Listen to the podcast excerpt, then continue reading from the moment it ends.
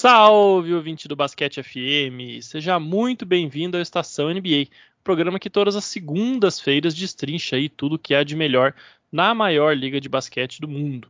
Essa aqui é a edição de número 78 do nosso programa, e antes de mais nada eu reforço o pedido, porque se você gosta do Basquete FM, gosta da Estação NBA, siga lá nas redes sociais, @BasqueteFM, seja no Instagram, no Twitter, na Twitch, no YouTube, onde você quiser. Nós estamos lá como Basquete FM, né, no seu agregador preferido de podcast, né, seja o Spotify, o Apple Podcasts, o próprio Anchor, né, o Google Podcasts. E se você está aberto a isso, dê uma chance também a Orelo, né, o único agregador que remunera os criadores de conteúdo por cada play que tem lá. Então é uma quantia modesta, mas você está ajudando o criador de conteúdo independente quando você ouve nessa plataforma específica. Se você também quer outras formas de ajudar a criação de conteúdo independente, você pode comprar a linha do Basquete FM na Odyssey, né, o nosso parceiro e produtor de canecas, camisas, tem lá moletons também, mas do Basquete FM a gente ainda não tem. Temos lá uma linha da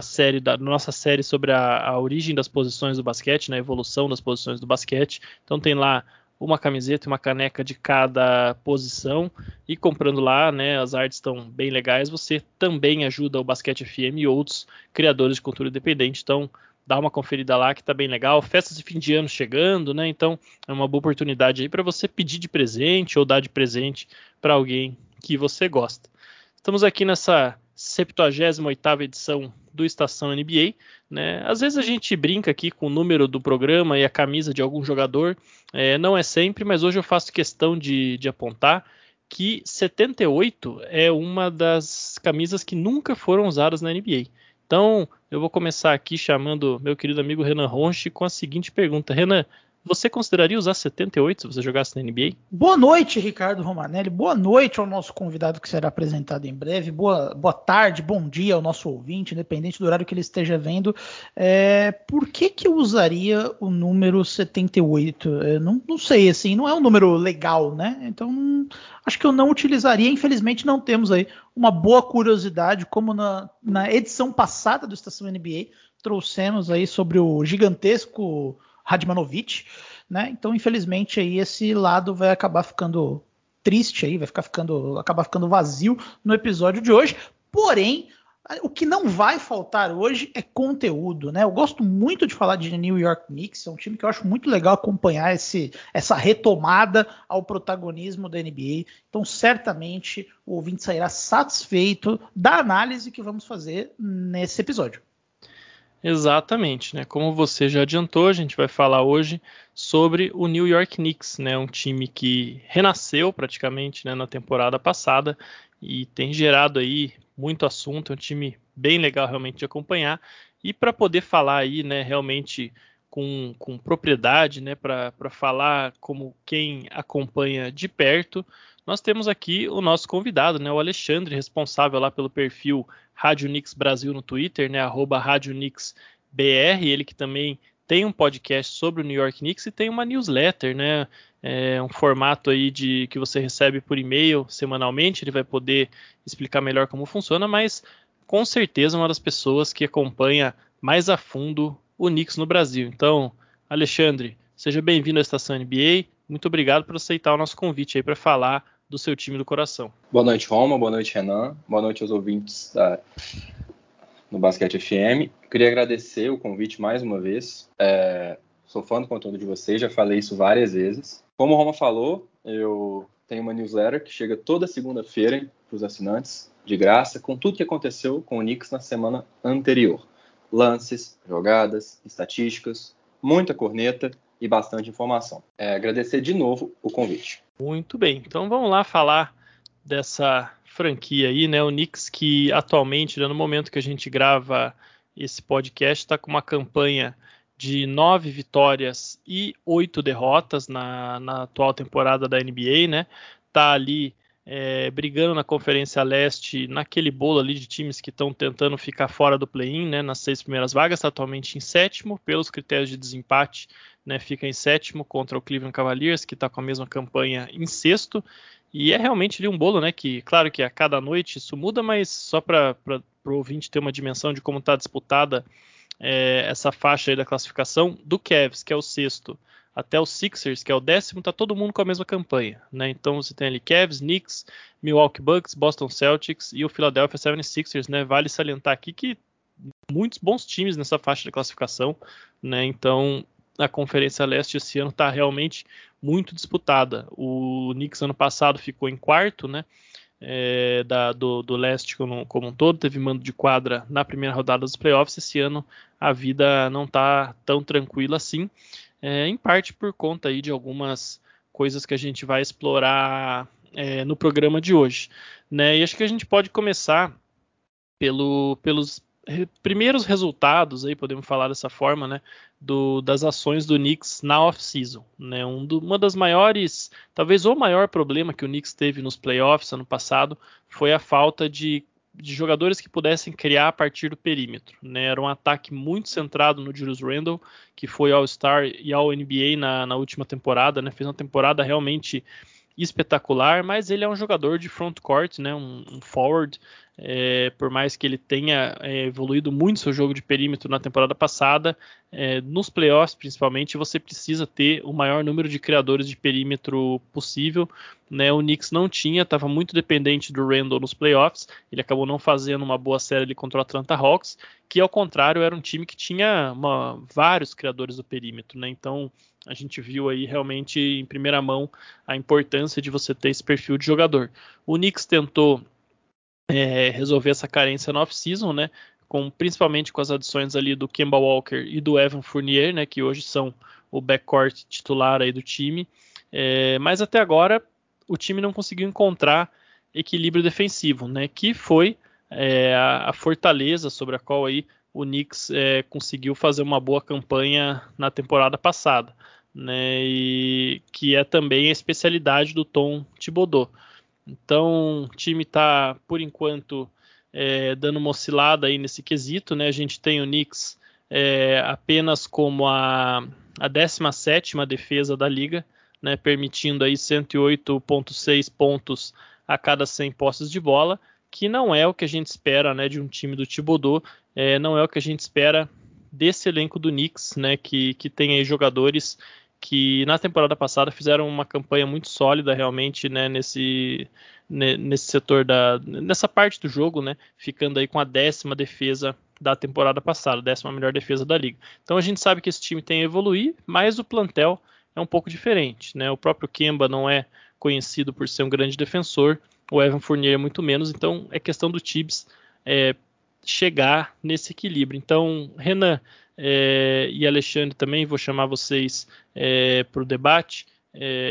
Acho que a pergunta que fica é se é possível ter uma defesa boa com as atuais peças do elenco, né? É possível o Knicks recuperar essa forma aí de defesa top 10 do ano passado, mesmo trazendo aí peças que, se por um lado ajudam no ataque, não tem entregado defensivamente como o time do ano passado? Cara, eu acho que é possível sim, com as peças que tem, o time retomar a defesa do ano passado, mas eu acho que é uma decisão que o Knicks precisa tomar, que me parece diferente da decisão que eles tomaram esse ano, né? Eu acho que o Knicks desse ano, nesses primeiros jogos, é um time que entendeu aí pontos que foram problemas na temporada passada, mas que eu acho que na tentativa de corrigi-los, ele acabou perdendo um pouco a identidade daquilo que ele fazia de melhor, né? Então eu acho que existe, por exemplo, um ponto importante que é o Knicks acelerou esse jogo. Ele resolveu acelerar o ataque dele, né? O Knicks no ano passado era o time que mais levava tempo para arremessar em cada posse. Esse ano, ele, se eu não me engano, é o 22º no momento que nós estamos gravando esse podcast. Ainda não é um time rápido, mas é um time que escolheu acelerar o jogo, né? Quando você acelera o jogo, consequentemente vai faltar perna na defesa, né? Ainda mais considerando que estamos falando de Tom Thibodeau, né? Um cara que tem o histórico de dar minutos excessivos para os seus titulares. Acho até que ele está controlando bem a minutagem do elenco dele, mas por exemplo, o Julius Randle está jogando 36 minutos por jogo, né? Assim, se você vai acelerar o jogo, e o Julius Randle ele já tem uma participação importante no ataque. A gente está vendo ele cansado no fim dos jogos, né?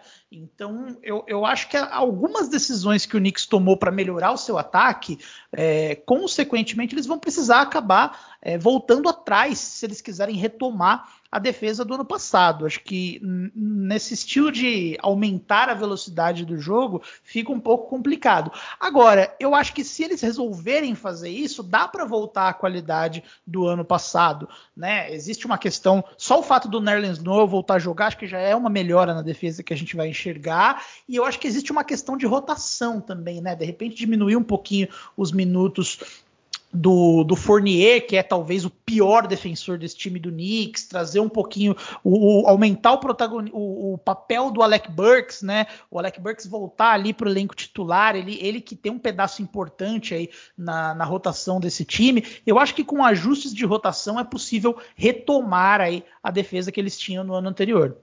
Eu concordo em parte com você, Renan. Eu acho que, assim, como se falou, Noel é uma peça importante para o esquema do Knicks voltar a ser o que ele era. Principalmente porque o Mitchell Robinson ele não consegue ser aquele coordenador de defesa que a gente espera de um pivô. Ele não é comunicativo, o Noel é. Ele fala, não, você tem que cortar para lá, você tem que chegar um pouquinho mais para trás. Uma função que o Red Bullock fazia no time, além de ser um defensor de perímetro bem melhor do que o Evan Fournier, mas ele coordenava a defesa, ele cobrava os jogadores, ele colocava pressão em quem tinha errado. Que você está falando do Alec Burks. O Alec Burks é um cara que eu não vejo o Tibbs tão facilmente colocando ele de volta nos titulares, porque ele está com uma química muito boa com as reservas. Eu realmente acho que o Noel vai acabar pegando a vaga de pivô titular desse time. Quando a gente compara o net rating dos titulares, considerando o Mitch Robinson, eles têm um menos 15 pontos por 100 posses. Se a gente substitui só o Mitch pelo Noel, eles têm 17 positivo. É uma coisa discrepante, gritante como que o Noel muda a nossa defesa. Ele só teve 5, 6 jogos até agora, está sofrendo com lesão no joelho, lesão na perna, lesão no ombro. Tá de vidro. Sempre foi um problema com ele, mas assim, a defesa passa por ele, passa pela necessidade do Kemba ser mais agressivo em lutar com os bloqueios, ele acaba ficando muito parado. E o nosso esquema defensivo é o mesmo do ano passado. A gente foca muito no garrafão, tanto que a gente tem, eu acho que, o melhor aproveitamento defensivo em chutes no aro. Mesmo que o Mitch não seja bom em posicionamento, ele atrapalha muitos chutes ali. Mas nossa defesa de perímetro continua sendo o que o Tibbs escolhe deixar menos protegida. Aquela coisa, o cobertor curto, né? Mas é o esquema que você congestiona o garrafão e sai para atacar as alas quando tem um shooter bom ali. Mas os titulares não estão tendo essa intensidade. Eu acho que a principal questão da nossa defesa é a intensidade, que é o mesmo esquema defensivo. Quando os titulares estão em quadra, os adversários estão acertando mais de 40% nas bolas de 3. Quando são as reservas, 30 e poucos por cento. Por quê? É o mesmo esquema defensivo. É o mesmo esquema, mas a intensidade que os reservas jogam permite que esse esquema do Tibbs, você falou que põe para correr mesmo, perna tem que suar, funcione. Se ficar na preguiça que o Kemba e a Evan têm, não tem como. Eu acho que você citou um ponto excelente, a questão da comunicação, né? Porque o Mitchell Robinson não só não é esse cara, como muito pelo contrário, né? Ele é bastante, acho que o QI de basquete dele é bastante limitado, assim, ele toma umas decisões bem bizonhas. E complementando as estatísticas que você trouxe, o Knicks hoje é o time, de acordo com o SB Nation, é o time que mais cede bolas de 3 pontos desmarcados por jogo na NBA, e eu acho que tem muito essa questão da leitura, né? Às vezes você vê uma dobra chegando e algum jogador fazendo uma leitura errônea ali. Eu vou bater de novo no Fournier, porque eu não gosto do que o Fournier tá, da forma que o Fournier tem jogado nesse Knicks. Quando ele não tá pegando fogo nos arremessos, ele costuma ser um problema nos dois lados da quadra, e eu acho que tem muito a ver com isso, né? Defesa é muita intensidade de comunicação, é muito você ter, normalmente uma defesa de ponta, normalmente ela tem um cara que ele tem essa comunicação, ele comanda esse time, e você tem um protetor de aro de elite, né, que a gente via no Nerlens Noel e no Bullock. Esses titulares do Knicks, de fato, eles não têm nenhum nem outro hoje, né? Se a gente pegar o quinteto titular, você não tem ali um defensor que lidere ali, que seja o pilar defensivo daquele time, e é o que até ajuda a explicar o fato do elenco dos bancários, né? O termo que ficou popular agora falar, né? Eu acho bizarro, mas os bancários do Knicks serem tão, às vezes parece que eles são tão melhores que os titulares, né? Mas, porque acaba tendo isso, a questão de química, a questão de comunicação acaba sendo um fator que pesa muito aí pros reservas aí do Knicks. Pois é, e essa acaba sendo uma questão que o Tom Thibodeau sempre conseguiu contornar muito bem, né, nos times dele. E a gente tem visto ele ter um pouco de dificuldade, né? Ele até outro dia deu uma declaração que ficou parecendo até um pouco cômica, mas que no final ali revelava alguma frustração, né? Que ele falou algo, talvez o Alexandre lembre da declaração inteira, mas ele falou, porque os caras ficam falando, são só 10 jogos, são só 20 jogos, são só 30 jogos, e quando você vê, a temporada já passou e você não se ajustou, né? E o Fournier é realmente um caso à parte, né? Ele é um jogador que ele tem que estar realmente quente, né? Tem que estar acertando arremessos para ser um jogador positivo em quadra, senão ele acaba sobrecarregando o sistema defensivo do time, né? E principalmente, né, vocês tocaram aí nesses pontos, né, nos comentários de vocês, mas principalmente quando você tem um técnico como o Tibbs, que monta todo o sistema dele, né, ao redor da presença de uma boa âncora defensiva, né, exatamente por isso que o Nerlens Noel fez uma excelente temporada, né, jogando aí com o Tom Thibodeau no ano passado, mas você acaba ficando dependente de ter esse tipo de jogador no elenco, né, e justamente o Noel tem jogado pouco aí nessa temporada por questões de lesão, né? Ele jogou apenas 6 partidas, né, durante essa temporada.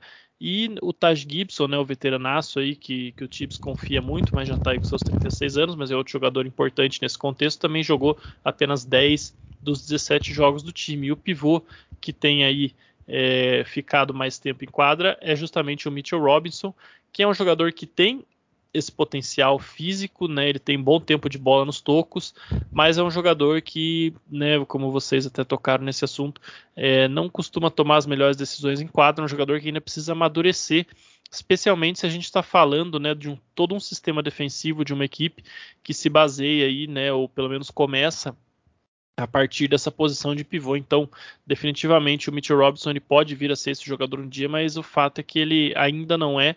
Eu acho que isso tem atrapalhado um pouco os planos aí do Thibodeau, né, de fazer uma defesa aí como ele sempre montou.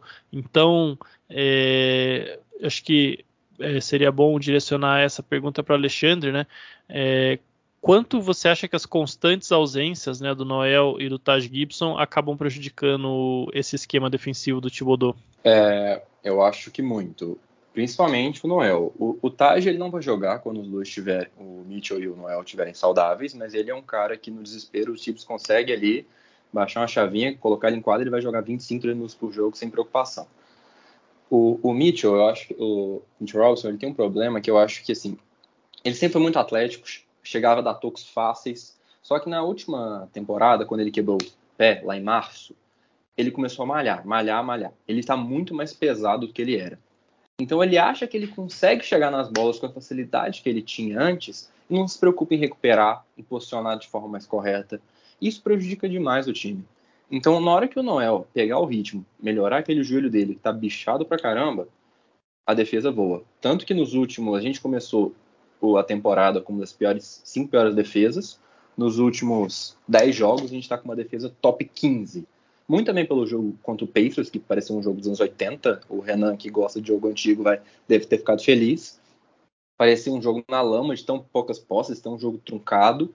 Então aquilo já deu uma melhorada no nosso rating defensivo, mas os últimos jogos com o Noel, o time teve outra cara. Inclusive, eu ouso afirmar uma informação que acho que não acho que você vai concordar comigo, Alexandre, mas eu acho que o Knicks, inclusive... ele precisa de mais profundidade na posição de pivô, porque o Mitchell Robinson ele tem um problema muito grande que é a questão das lesões, né? Ele é novo, assim, eu particularmente esperava um pouquinho mais dele, acho que nesse ponto da carreira ele deveria estar um pouquinho melhor, assim, não sou um grande fã do protótipo de jogador que ele está se tornando, assim, ele perdeu alguns hábitos bem ruins que ele tinha no passado, né, de tentar ir pro toco toda hora, acho que ele evoluiu um pouquinho nesse sentido, mas assim, ele se machuca muito e eu acho que muitas vezes a ausência de melhora em outros aspectos do jogo, né, o fato dele não ser um jogador muito inteligente em quadra, não ser um bom passador, atrapalha muito o ataque do Knicks, né? E considerando que o Taj Gibson, eu concordo com você, o impacto dele não é tão grande assim para a NBA atual. O time acaba ficando meio que dependente demais do Noel, né? Então eu acho que eu não sei se existe essa possibilidade, Mas eu ainda acho que o Knicks deveria pegar os ativos que ele tem, tentar talvez trazer algum... Não sei quem, tá? É mais fácil tu falar e tuitar sobre e falar num podcast do que fazer, mas trazer alguém, de repente, que tentasse, trouxesse, ajudasse ali na proteção do aro, que é um ponto que é bastante importante aí pro time. Mas de fato, assim, eu acho que a defesa do Knicks tende a melhorar, lembrando que ano passado também o time não começou das melhores formas, né? Começou com 5 vitórias em 13 jogos, depois deu uma deslanchada, então acho que existe um potencial aí desse time melhorar um pouquinho essa defesa. Renan, eu acho que o Knicks concorda contigo. Não à toa eles não renovaram o contrato do Mitchell Robinson até agora. Ele é agente livre para a próxima temporada. O Knicks tem a possibilidade de renovar com ele até o início da próxima agência livre, já que ele é uma escolha de segundo round, e não fizeram. Tem chances boas dele sair para outro time, mas eu concordo contigo. Eu acho que deveria pegar o Mitchell Robinson, algum outro ativo, e tentar melhorar esse plantel. Pois é, vale lembrar que o Mitchell Robinson, inclusive, né, na época do draft, ele era um cara que muita gente falava que ele tinha talento para ser uma escolha de loteria até, mas ele acabou caindo ali, né? Tinha algumas questões extra-quadra, de comprometimento, né? De disciplina nos treinos, que acabaram fazendo com que ele caísse para o segundo round, né? Ele era um cara... Desculpa te interromper, Roma. Ele abandonou a faculdade para treinar sozinho pro draft. Ele não jogou o college. Ele falou assim, quero treinar sozinho. Começou a jogar na universidade. Treinar na universidade, desculpa. Falou assim, não, prefiro ir embora, treinar sozinho e me preparar pro draft. Pois é, isso acabou prejudicando muito ele, né? Mas essas questões de comprometimento também eu lembro que eram uma pauta, né? Porque, afinal de contas, se tem uma coisa que faz jogador cair no draft é isso, né? Essa questão aí de fora da quadra e de como o jogador vai se portar no dia a dia. Então isso era algo que se falava muito dele e algo que, assim, ele não se mostrou esse terror todo que pintavam na NBA, mas também é fato que essa questão surge aí de quando em quando, né? Um jogador que a gente vê aí de vez em quando uma ou outra informação jogada no ar, criticando aí esse aspecto dele. O fato é que um jogador que é escolhido no segundo round, ele sempre vai ter que treinar mais que todo mundo, se esforçar mais que todo mundo, se ele quiser continuar na NBA, né? Obviamente que o Mitchell Robinson não é um cara que está aí lutando pelo um próximo contrato, ou ele vai estar fora da liga. É evidente que ele é um cara que vai renovar, né? A gente, vamos ver se com o Knicks ou com outro time, né? Em princípio com o Knicks, mas eu também acho que fica um pouco, né, por esse talento todo, fica um pouco uma sensação um pouco frustrante. Eu pessoalmente achava que a essa altura ele já ia estar realmente mais estabelecido na liga, né? Ô, Romanelli, antes da gente entrar no próximo tema, que eu sei que muda drasticamente o caminho do podcast, tô pensando aqui em maneiras de assaltar o Indiana Pacers aqui para trazer o Miles Turner, né? O Miles Turner é aquele cara, já que o Pacers tá sempre ruim, a gente tenta trazer ele aí para algum time, porque ele é um pivô bom demais para jogar num time tão disfuncional quanto o Pacers, né? Queria saber aqui do amigo Alexandre se ele aceita abrir mão de Immanuel Quickley mais o Mitchell Robinson pelo Miles Turner. Essa é difícil, hein? Nossa, isso é difícil? Eu teria que pensar mais. De imediato eu falo que não. De imediato eu falo que não por causa do contrato, que eu prefiro o Noel por 8 milhões do que ele por 18. E o Quickley é novinho ainda, né? O Quickley tem uma intensidade muito boa, mas realmente, o Mitchell Robinson não é o pivô que o Knicks precisa. É um cara que não tá conseguindo fazer um bloqueio decente, então isso dificulta ainda mais o nosso ataque ser mais fluido, né? Ele chega lá, dá uma encostadinha e sai. Tem medo do contato. Mas o Miles Turner é um cara que encaixaria bem, mas o contrato ali, perdendo o Quickley, eu não toparia, não. Se quiser mandar o Quickley para Los Angeles, a gente manda o DeAndre Jordan. Fala um trem desse, não, sou da até tacardia aqui. Parece bom, em 2013 parece bom. Em 2013 seria bom, né? Até porque o Quickley teria uns 8 anos de idade, acho. Mais ou menos. Bom, mas... Pelo jeito, o Leon Rose vai ter que quebrar um pouquinho mais a cabeça aí, mas de fato o Miles Turner é um cara que sempre aparece nas conversas e eu acho que inevitavelmente uma hora ele vai acabar sendo trocado de Indiana, até porque esse núcleo simplesmente não vai para frente, daqui a pouco tem que estender todo mundo, mas enfim, isso é papo para outro podcast. A gente fala isso do Miles Turner faz uns 2 anos já, né, que uma hora o Pacers vai ter que trocar ele e o Sabonis, e eu fico ansioso saber quando vai acontecer. A gente fala anos de tirar os jogadores do Indiana Pacers e não adianta, né? Assim, fica aquele time meio a meio, né? Meio mussarela, meio calabresa, um negócio meio no meio de tabela ali, não consegue fazer as coisas conversar, sempre chega machucado na hora do mata-mata. É, realmente, eu tenho muita vontade de tirar os jogadores bons do Indiana Pacers, né? Tira o Chris Duarte de lá antes que ele fique preso lá de novo, né? É, se fizer essa proposta pelo Malcolm Brogdon, acho que eu ia pensar.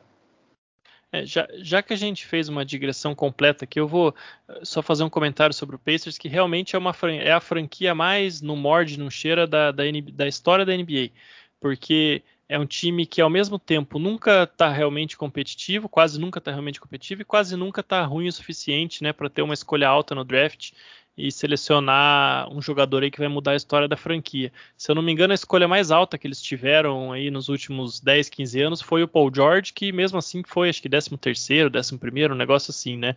E também, ao mesmo tempo, é um time que se orgulha de ter sempre uma campanha positiva em casa, né? Esse retrospecto acabou na temporada passada, graças àquele careca psicopata que eles colocaram como técnico, mas o Pacers estava há 31 anos tendo uma campanha positiva jogando dentro de casa. Então é um time que se orgulha de estar sempre ali na zona do agrião da NBA, por isso que sempre não vai para frente nem para trás. E dado aí que contrataram o Rick Carlisle, né, um técnico para quem quer brigar por playoffs, play-in, o que é que seja, eu não acho que esse time vai desmanchar tão cedo. Mas, né, voltando aqui para Nova York, então, é até bom essa digressão toda aí, porque a gente encerrou o assunto defesa, né? Vamos começar a falar um pouco do ataque do Knicks, né? Ano passado era um time que se notabilizou por não ser ali uma das equipes que mais tentava bolas de três na liga, né? Foi o quarto time que menos tentou bolas de três em toda a NBA, né? Só ficou na frente aí do San Antonio Spurs, por motivos de Greg Popovich, e do Washington Wizards e do Cleveland Cavaliers, né? Times aí que tiveram muitos problemas aí, para falar de uma maneira bastante eufemista, né? Mas, por outro lado, o Knicks acertava, né? As poucas bolas de três que arremessava, acertava muito bem. Foi o terceiro time com o melhor percentual de acerto, né? Com 39,2% de média, empatado com o Brooklyn Nets em segundo, né? Perdendo só para o Los Angeles Clippers, que foi o único time que acertou mais de 40% das suas bolas de 3 na temporada passada. Se a gente for pegar aquela estatística do 3-point attempt rate, né, que é o percentual dos arremessos do time que são de 3 pontos. O Knicks também era o sexto time que menos tentava proporcionalmente arremessos de 3 em toda a NBA, né, com 34,7%, muito longe dos 48% que o Utah Jazz, por exemplo, arremessou na temporada passada, né, que arremessou quase metade das suas bolas de 3. Já nesse ano, o Knicks mudou um pouco essa história, continua sendo um dos melhores times em aproveitamento da NBA, né, então está aí com 36,4%, lembrando que o aproveitamento de toda a liga está mais baixo esse ano. Alguns culpam aí a bola nova da Wilson, que os jogadores ainda estão se adaptando, outros falam sobre as regras, né, de marcação de faltas, tem alguns atletas que ainda não se adaptaram muito com o contato, né, que está sendo mais permitido. Então vale lembrar que a liga toda está num patamar abaixo de aproveitamento, então os 36% aí são suficientes para que o Knicks esteja em sexto, empatado com o Atlanta Hawks, com o mesmo percentual, e apenas 0,1% atrás do Golden State Warriors, que é o quarto. Então o Knicks segue sendo aí um dos times que mais converte bolas de 3, né, que mais aproveita seus arremessos de bolas de 3. E já mudou também o perfil nas tentativas. Agora o Knicks está no top 10 de tentativas de bola de 3, né, tentando em 37,8 bolas por jogo, ou seja, 7,8 bolas a mais do que na temporada passada, né? Um incremento bastante importante. Isso se reflete também nessa estatística aí do 3-point attempt rate, né, que no ano passado estava entre os 6 piores. O Knicks também está no top 10 agora, com 43% das suas bolas, dos seus arremessos tentados vindo da linha de 3. Então a gente vê uma mudança clara no perfil ofensivo do time, e é uma mudança importante, né, em relação ao ano passado. A gente falou sobre como o time era muito dependente do Julius Randle, né, era um time que criava muito dentro do garrafão, e essa mudança está assim, diretamente ligada à chegada aí do Fournier e do Kemba Walker, né? Dado que o Fournier é o jogador que mais tenta bolas de 3 na equipe, com 6.3 bolas por jogo, e o Kemba Walker é o quarto que mais tenta, com 5.3 bolas por jogo. E outra coisa que eu destaco também é o RJ Barrett, né, que está tentando aí mais de uma bola a mais por jogo, né, de 4.3 para 5.6. O Randle também está batendo aí 6 tentativas de 3 por jogo. Então é um time que de fato está arremessando mais, né? Está tentando mais de fora. A gente sabe a importância desse tipo de arremesso na NBA atual. Mas a minha dúvida aqui, Renan, é se esse atual patamar é sustentável, porque é realmente um salto bem importante. A gente sabe que o próprio Thibodeau não, né, taticamente, imagino que é algo que ele não deva estar dando tanta ênfase, apesar de certamente ter dedo do técnico aqui, mas a gente conhece a filosofia dele, sabe que ele também não é um cara que morre de amores para esse tipo de jogo. Ele reconhece a importância, com certeza está dando a luz verde aí para os jogadores, tem a ver com o estilo das novas contratações também, mas a minha dúvida é se esse patamar é sustentável, porque independente de defesa, né, se a defesa continuar aí nessa ascendente e o time for realmente manter esse patamar ofensivo do perímetro mais elevado, aí eu acho que dá para o Knicks pensar no aproveitamento melhor daqui em diante, né? Então acho que é uma pergunta-chave para a sequência da temporada do Knicks, né? Dá para manter esse patamar aí de bola de 3? Eu acho que a tendência é diminuir, a gente já vê isso nos últimos jogos do Knicks, né? Uma coisa que incomoda muito era ver como o Julius Randle estava chutando muito de 3, e sendo que parte do que tornou aí o jogo dele especial, parte do que fez o Knicks tão bom no ano passado, era como o Julius Randle se tornou um jogador eficiente, batendo para dentro, encontrando bons passes, se tornando meio que um playmaker ali daquele jeito de atacar a cesta dele, né? E a gente vê um Julius Randle chutando muito mais para 3 pontos e isso é um pouco estranho. Só que eu já vejo, o Alexandre vai dar a opinião dele, claro, eu já vejo o time voltando um pouquinho a jogar do jeito que jogava antes no ataque, né? Os 2 jogos contra o Chicago Bulls, por exemplo, que eu assisti, eu já vi um Julius Randle bem diferente nos 2 jogos. Nesse último jogo aí que o Bulls ganhou, inclusive, um abraço pro amigo Alexandre aí, o Julius Randle ele já chutou menos bolas de 3 pontos, né? O Knicks já estava tentando atacar mais ali, com ele batendo para dentro, já é uma coisa mais do que eu esperava desse time do Knicks, né? Eu vou falar o que eu falei no começo do podcast, assim, eu acho que é um time que na tentativa de melhorar os pontos aí, que foram deficiências do ano passado, é um time que perdeu um pouco a identidade, está tentando encontrar o meio do caminho ali, entre o time do ano passado e um time melhor do ano passado, um time que chute mais bolas do perímetro, mas de maneira eficiente, né? Eu acho que o fato, por exemplo, de você ajustar a forma como o Randle está sendo usado já é suficiente para dizer que esse volume de bolas de 3 pontos vai regredir, né? O Knicks está chutando hoje 8 bolas de 3 pontos a mais do que chutava no ano passado. Eu acho isso exagerado e eu acho que a tendência é essa, é o time diminuir um pouquinho a velocidade, voltar aquele ataque que tinha antes e consequentemente você vai ter menos bolas de 3 pontos, mas com um aproveitamento melhor. Renan, eu acho que você trouxe uma questão importante, a questão da identidade, né? Vou ignorar o comentário sobre a partida de ontem, porque eu fingi que ela nunca aconteceu.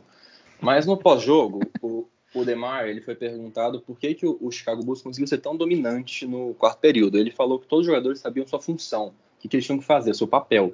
E o Knicks não tem isso. Um jogo, ele parece que o ataque está na mão do Kemba Walker, pick and roll com o Julius Randle, o Julius Randle vai em progressão, passa para fora e o ataque começa a rodar. Outros, como o jogo de ontem, Julius Randle de costas para cesta, tentando gerar mismatches, tentando gerar passe para fora. O time não é coeso. Um jogo, o Julius Randle joga passivamente, não tenta nem 5 chutes, e outro ele tenta 40 chutes na meia distância. Destrinchando um pouco mais, você está falando da questão das bolas de 3, o Knicks, ano passado, era um dos principais chutadores no corner, né? Quando o Tibbs pegou o time, ele falou, olha, eu quero chutar chute de 3 eficientes, chute de 3 livres e lances livres. A gente chutava, das 30 bolas de 3 que a gente tinha no ano passado, a gente chutava 8 do corner. Era bastante, proporcionalmente. Nesse ano a gente está chutando 38, só 9 são do corner, que são arremessos mais fáceis, são arremessos que você pega ali no catch and shoot, vai mais fácil. A gente está chutando muito mais above the break ali, que é muito por causa do Kemba e do Fournier, que eles saem do bloqueio, faz o pull-up ali e tenta resolver. Isso não vai ser sustentável ao longo do tempo, porque eles não estão acertando. São chutes que você faz um ataque de 3 segundos e acaba, você não está conseguindo ter um ataque eficiente desse jeito. Precisa ter uma mescla maior do que foi o Knicks do ano passado e do que o Knicks está tentando trazer para esse ano. Não à toa, no draft, o Knicks queria chutadores que conseguiam sair do drible. Pegou o Dulce, que era um dos melhores saindo do pull-up. O Quentin Grimes também era muito bom no pull-up. Queria o Chris Duarte, que era fantástico no pull-up. Tentaram de todo jeito trocar com o Pacers, não conseguiram. Então o Knicks quer tentar trazer um pouco de modernidade, mas o time precisa entender que às vezes as bolas mais fáceis é o jeito mais fácil de você conseguir essa bola de três. O Fournier, por exemplo, ano passado ele estava acertando 55%, mais 50% das bolas do corner. Nesse ano ele está tentando quase nenhuma e está acertando 30%. O RJ, que era mortal do corner, mais de 40%, 45% do corner, está acertando 30 e poucos. Por quê? Ele não tem no ritmo ali. É um chute corrido, está sobrando a bola e ele está chutando. O Knicks não está buscando as bolas de três eficientes.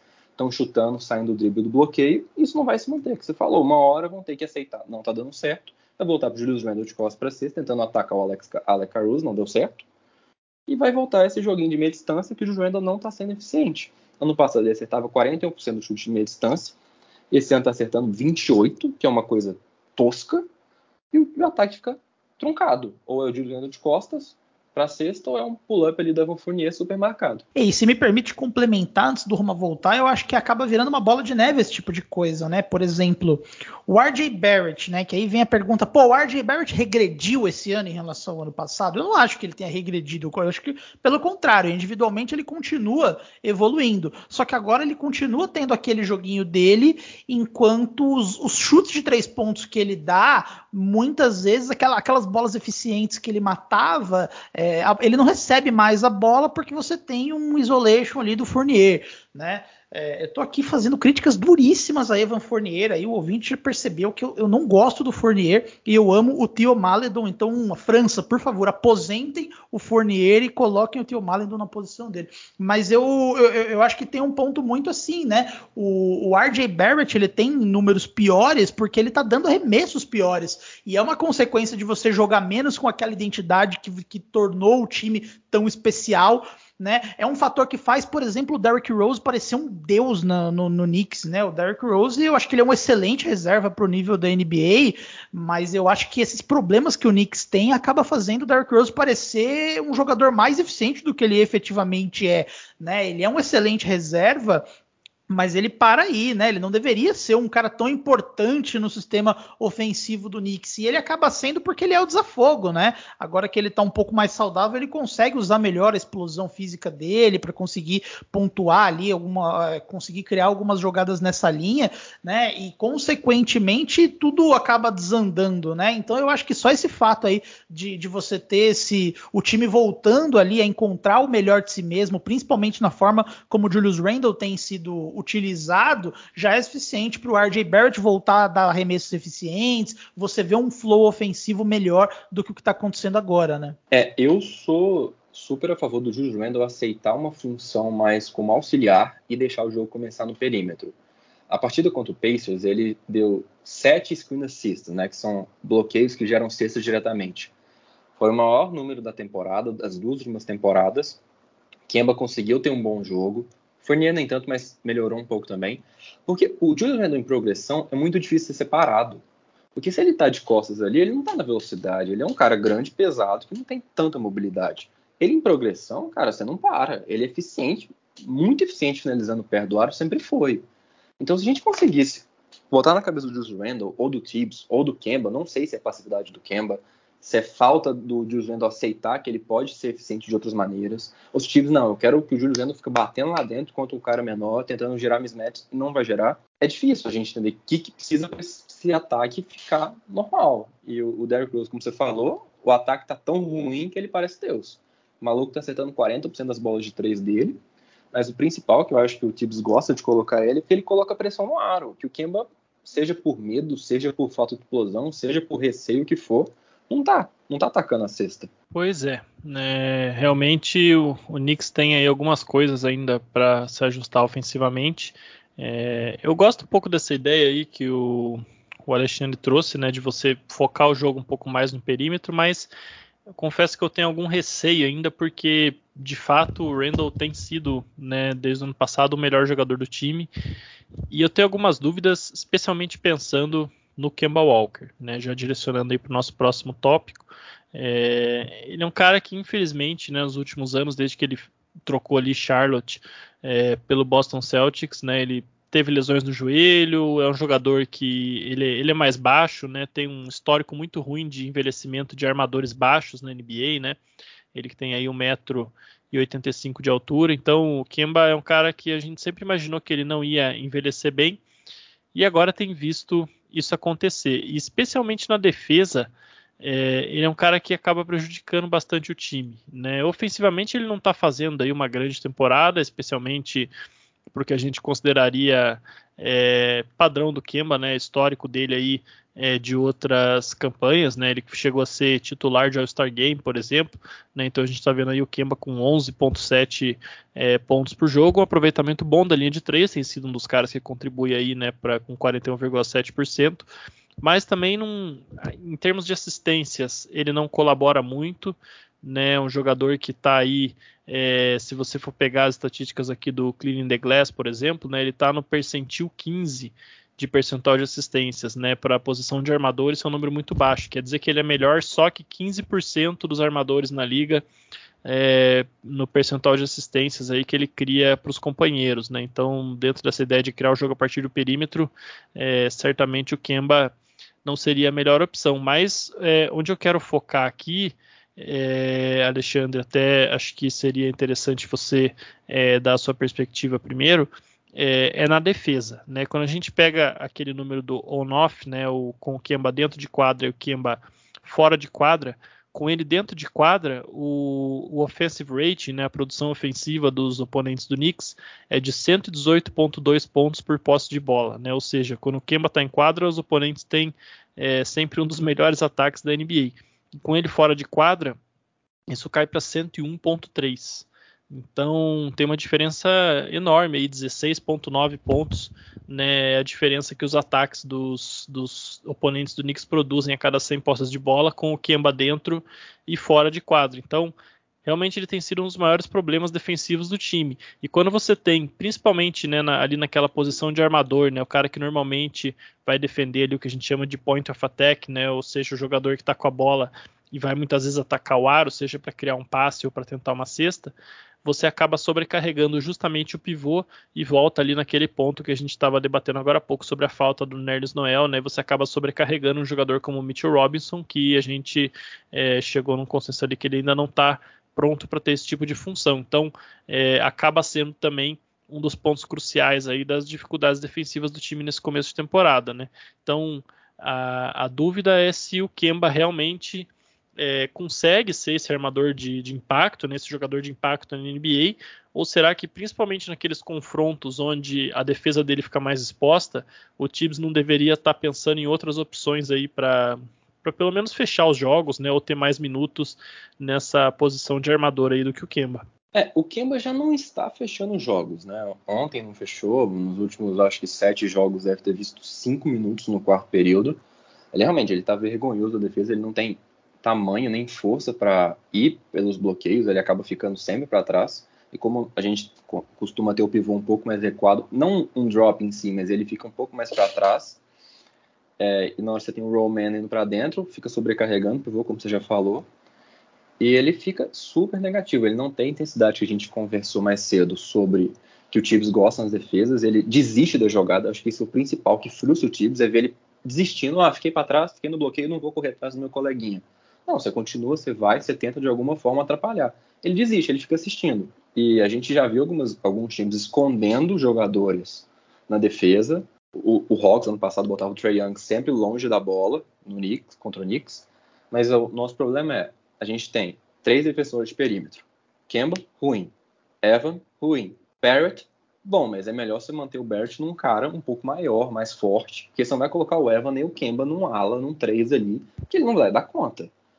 Então o Knicks está fadado a ter problema de defesa enquanto o Kemba estiver ali. Não à toa ele não está fechando os jogos. Ele tem seu papel, ele consegue chutar saindo do drible, ele consegue chutar no catch and shoot, mas defensivamente está sendo triste assistir ele. É o que você falou, envelheceu pior do que eu imaginava. E eu acho que muitos dos problemas do Knicks poderiam ser ajustados com ajustes na rotação, para falar a verdade. Assim, também aquela discussão que a gente até já teve aqui, né? Mas, por exemplo, Eu acho que só o fato de você melhorar um pouquinho a quais minutos você coloca ali. O Thibodeau, ele usa muito o Kemba e o Fournier juntos, né? E isso acaba ficando uma situação meio esquisita, porque dá a impressão que o banco do Knicks é muito melhor que o time dos titulares, né? É legal você mostrar como você tem um banco de reserva sólido, né? É um indicador aí de quão profundo é o seu elenco, mas eu acho que do Knicks não tá meio que num ponto aceitável, assim. Acho que existe um ponto de melhora ali, né? Você colocar ali, por exemplo, intercalar de maneira diferente ali os minutos do Burks com o Kemba, com o Fournier. E um outro ponto aí também, eu acho que o Obi Toppin poderia receber uma minutagem maior, né?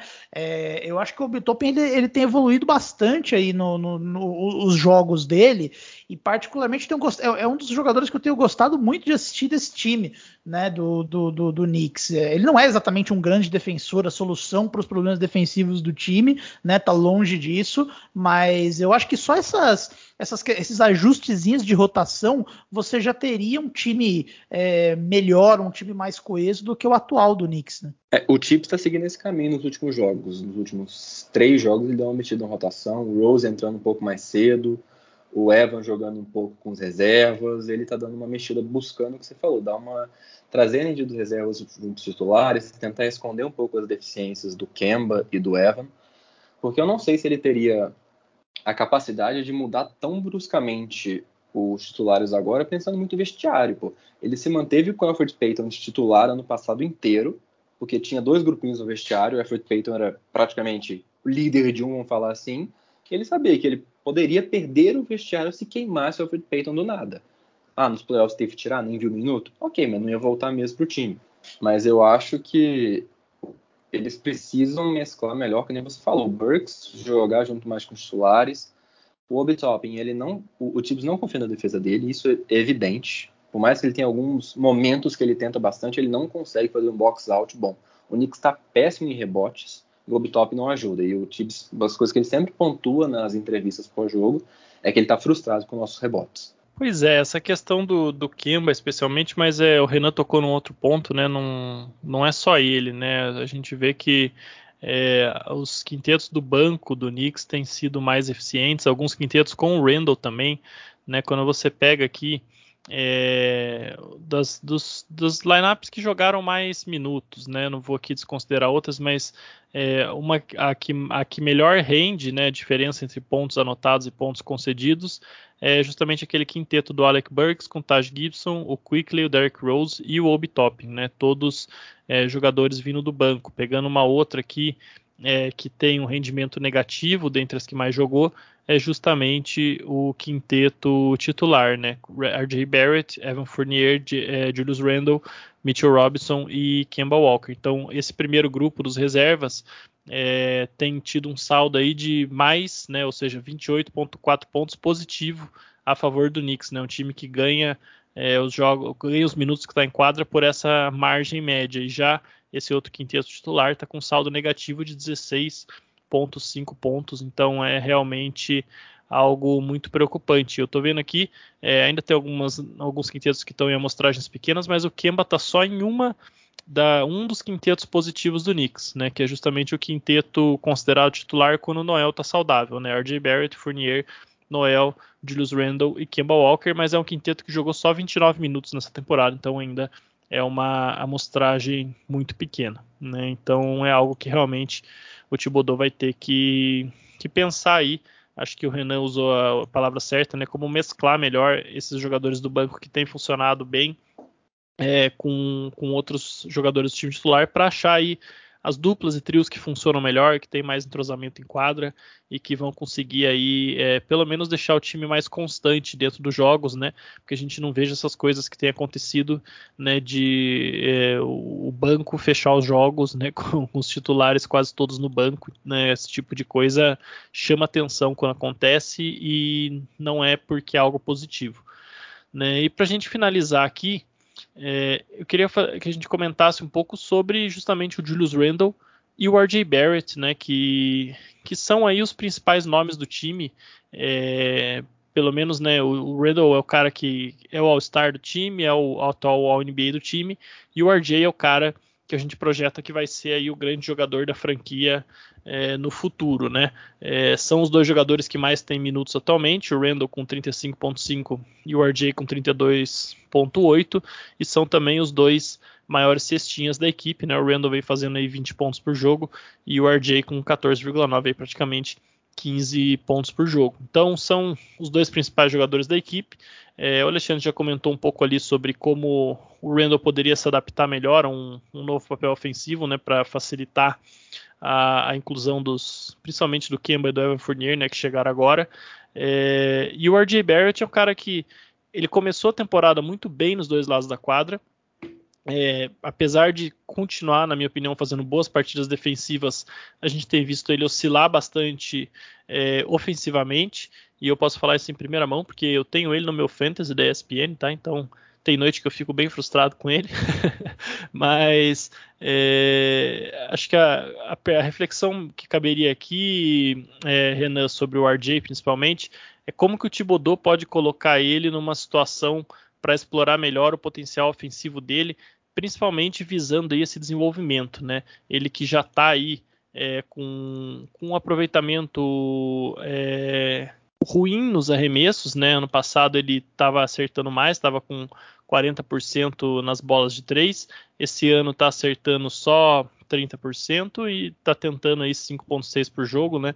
Acima dos 4,3 da temporada passada. Então, mas é um aumento aí nas tentativas que não justifica tamanha queda aí no aproveitamento. Então, o RJ ele precisa achar aí as posições que são melhores para ele. O Alexandre até citou, né, como o Knicks era muito bom no corner three, e eu acho que ali é uma posição que favorece muito o jogo do RJ Barrett, né? Ele era muito bom nisso no ano passado e acho que está faltando um pouco ele encontrar os lugares dele na quadra, né?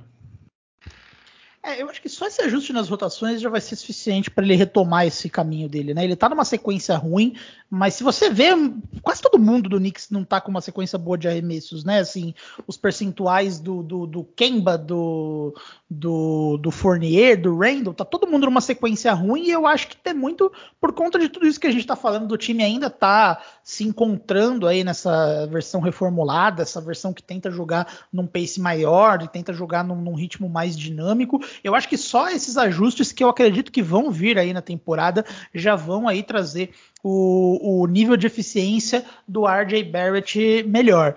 Eu só tenho dúvidas aí do quanto da pós-temporada, né? De como o Knicks vai chegar na pós-temporada, tendo que passar por esse ajuste aí nessas questões de rotações e etc. Mas eu acredito que inevitavelmente vão acontecer. Acho que o torcedor do Knicks não precisa se preocupar, porque, quer dizer, pode se preocupar, né? Mas não precisa se preocupar tanto com a evolução do RJ Barrett. Eu acho que um caminho natural aí, com o time encontrando a melhor versão de si mesmo, vai ser o aproveitamento dele subir. Eu não acho que ele tenha uma questão de problemas aí de desenvolvimento por causa dessa sequência ruim dele. E o Randle, eu acho que já é um processo que o Knicks já está acertando a mão, né? A gente citou os jogos em Chicago, o Alexandre falou também, acho que o Randle já está voltando a jogar mais atacando a cesta, e aí a gente tem aí o Noel voltando, já vai dar um alívio para ele na defesa. Tem que pensar que, assim, de qualquer maneira ia ser um ano mais difícil para o Randle, né? Porque o problema de você virar o Most Improved Player é que no ano seguinte você vai ter defesas mais intensas em cima de você, né? Ninguém esperava que o Julius Randle fizesse o que ele fez ano passado, então naturalmente ele vai ter mais dificuldade esse ano, mas eu acho que o Knicks já está num caminho de transformar ele na melhor versão de si mesmo, e consequentemente o time em si deve retomar aí a ter um caminho positivo na tabela. Sobre os chutes de 3 do Barrett, eu tenho zero preocupação. Eu acho que eles vão começar a cair. No início da temporada passada ele também teve uma sequência ruim, depois se estabilizou e começou a acertar tudo que ele tentava no corner. Minha preocupação maior com o RJ é a questão de finalização perto do aro, né? É uma coisa que ele não melhorou desde que ele chegou na liga. Por mais que eu seja crítico da primeira temporada dele, que estava sob o comando do David Fisdale, que quiseram mudar o arremesso dele, arremessar de onde que ele gostava, como que ele gostava de filtrar, eu finjo que ele está no segundo ano de temporada da NBA, porque aquele primeiro ano foi horrível. mas é um cara que eu tenho muita expectativa. Eu acho que ele vai se achar na hora que o time começar a encontrar seu ritmo, como o Renan falou. Ele é um cara que ele precisa ter mais oportunidades no contra-ataque, é uma coisa que a gente viu muito mais na pré-temporada do que agora na temporada regular. Ele e o Obi Toppin juntos, eles conseguem forçar contra-ataque, são dois caras que finalizam muito bem na correria, então talvez seja interessante nessa questão de mesclar a rotação, a gente está falando, deixar talvez o Barrett um pouco com os reservas, colocar o Burks, seu primeiro a entrar, porque ele é um cara que consegue fazer esse point of attack defender que a gente está falando, segura um pouco a onda do Kemba, do Fournier ali, e mantém o Barrett num time que corre mais, tem um pace um pouco maior que os reservas. E o Randle, acho que ele vai se achar, ele precisa se achar, é um cara que trabalha demais mesmo, pro Tibbs vier falar isso assim, é uma coisa que a gente respeita, então eu tô tranquilo em relação aos dois, mas ansioso. Eu acho que a gente tem uma sensação de que o time começou pior do que ele está, porque a gente teve um começo de 5 vitórias e 1 derrota, né? Ganhando do Bulls, ganhando do Celtics, ganhando aqui do Magic, do Sixers e tudo. E depois a gente veio para um 4-7, dá uma sensação um pouco ruim. Mas eu acho que o time é isso, o time vai se achar. Ano passado a gente começou pior, como o Renan falou, a gente se achou no final. Nos últimos 20 jogos a gente ganhou 16 no ano passado. Então eu confio nesse time, eu confio no Tibbs, confio no Julius Randle, eu acho que vai dar bom. Muito bem, né? Eu sou da opinião de que não existe perfil de dupla dominante aí melhor do que você ter 2 forwards, né, que sabem sair para o perímetro, que sabem ser bons defensores na NBA atual. Então, eu acho que esse aí é o caminho para o Knicks, é realmente investir nessa parceria aí do Randle com o RJ Barrett, né? Até porque o RJ é um jogador aí ainda muito jovem, né? Tá na sua 3ª temporada, mas o Randle também tem só 26 anos, então é uma dupla aí que, se o Knicks encontrar a liga certa aí para que eles saibam coexistir, para que exista um sistema ofensivo ao redor dos dois, né, e que eles efetivamente continuem com essa qualidade, eu acho que é o caminho para alguns anos de muita felicidade em Nova York, né? Algo que a franquia do Knicks estava precisando, né? Com isso a gente chega no final aqui da nossa pauta, né? Então eu vou abrir para que primeiro o Alexandre, nosso convidado, possa fazer as suas considerações finais. Então, Alexandre, mais uma vez, muito obrigado, né? Acho que a gente acabou cobrindo aí vários pontos sobre o Knicks com uma profundidade muito grande, graças principalmente à sua presença, né? Você que acompanha de perto essa franquia. Deixo aqui a indicação para os nossos ouvintes, né, que acompanhem o seu trabalho lá no Twitter, acompanhem também a sua newsletter, né? Um trabalho bem legal aí, que eu pessoalmente não sei mais de ninguém que faz, realmente vale a pena para você se manter atualizado sobre o New York Knicks, né? Então, deixa aí a sua mensagem final para os nossos ouvintes, deixa o que você quiser deixar aí de jabá do seu trabalho, né, da sua página no Twitter, e espero que você volte aqui no Estação NBA para a gente falar mais algumas vezes sobre o Knicks, né? Claro, desde que o time nos proporcione boas pautas, né? Ah não, o Knicks é campeão de entretenimento, pode ser pauta ruim, pode ser pauta boa, a gente vai ter coisa para falar. Queria agradecer mais uma vez o convite, obrigado Renan, obrigado Roma, foi muito bom estar aqui. Como o Roman falou, estou no Twitter, @RadioKnicksBR, lá tem os links para a newsletter, link para o podcast. Vou ficar muito feliz se vocês assinarem. É um trabalho que eu estou gostando muito de fazer. Toda segunda-feira chega no e-mail de vocês, cedinho, resumo semanal. E para finalizar, eu queria reforçar que eu ainda tenho expectativas boas com esse time. Esse time não é para vencer a NBA, o Knicks não pensou nisso de jeito nenhum.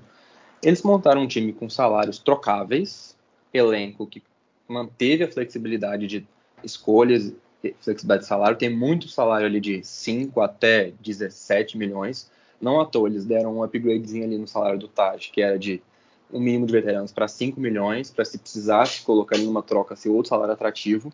O time está se montando, esperando alguma estrela ficar revoltado e falar, eu quero ir embora, o time está pronto para isso, para aí sim virar um contender de fato.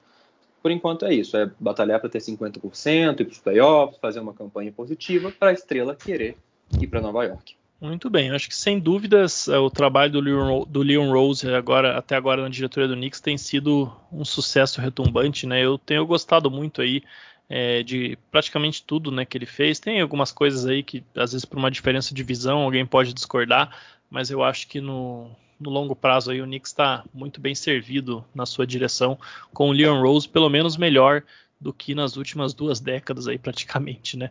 Então, Renan Ronchi, suas considerações finais sobre esse podcast novaiorquino, né? Lembrando, inclusive, aí uma curiosidade para os nossos ouvintes, que a primeira vez que eu e Renan Ronchi nos encontramos pessoalmente foi justamente na cidade de Nova York, né, Renan? Pois é, eu queria agradecer também a presença do Ale, um conteúdo maravilhoso que ele produz tanto nas redes sociais quanto na newsletter dele. De novo, eu gosto muito do tema Knicks, né, e inclusive o ouvinte que tem aí o domínio da língua inglesa e gosta de história do basquete, está para sair um livro de história do New York Knicks que promete ser maravilhoso, escrito pelo Chris Herring, chamado Blood in the Garden, né? Que eu tô até pesquisando aqui a data de lançamento do livro, tá para sair já. Mentira, 18 de janeiro. Eu acho que é janeiro, não é? É janeiro de 2022, exatamente. Não tá para sair, não, tem uns mesezinhos ainda. Mas promete, sim. Tive oportunidade de conversar com o Chris Herring e tem histórias novas sobre um time icônico dos anos 90.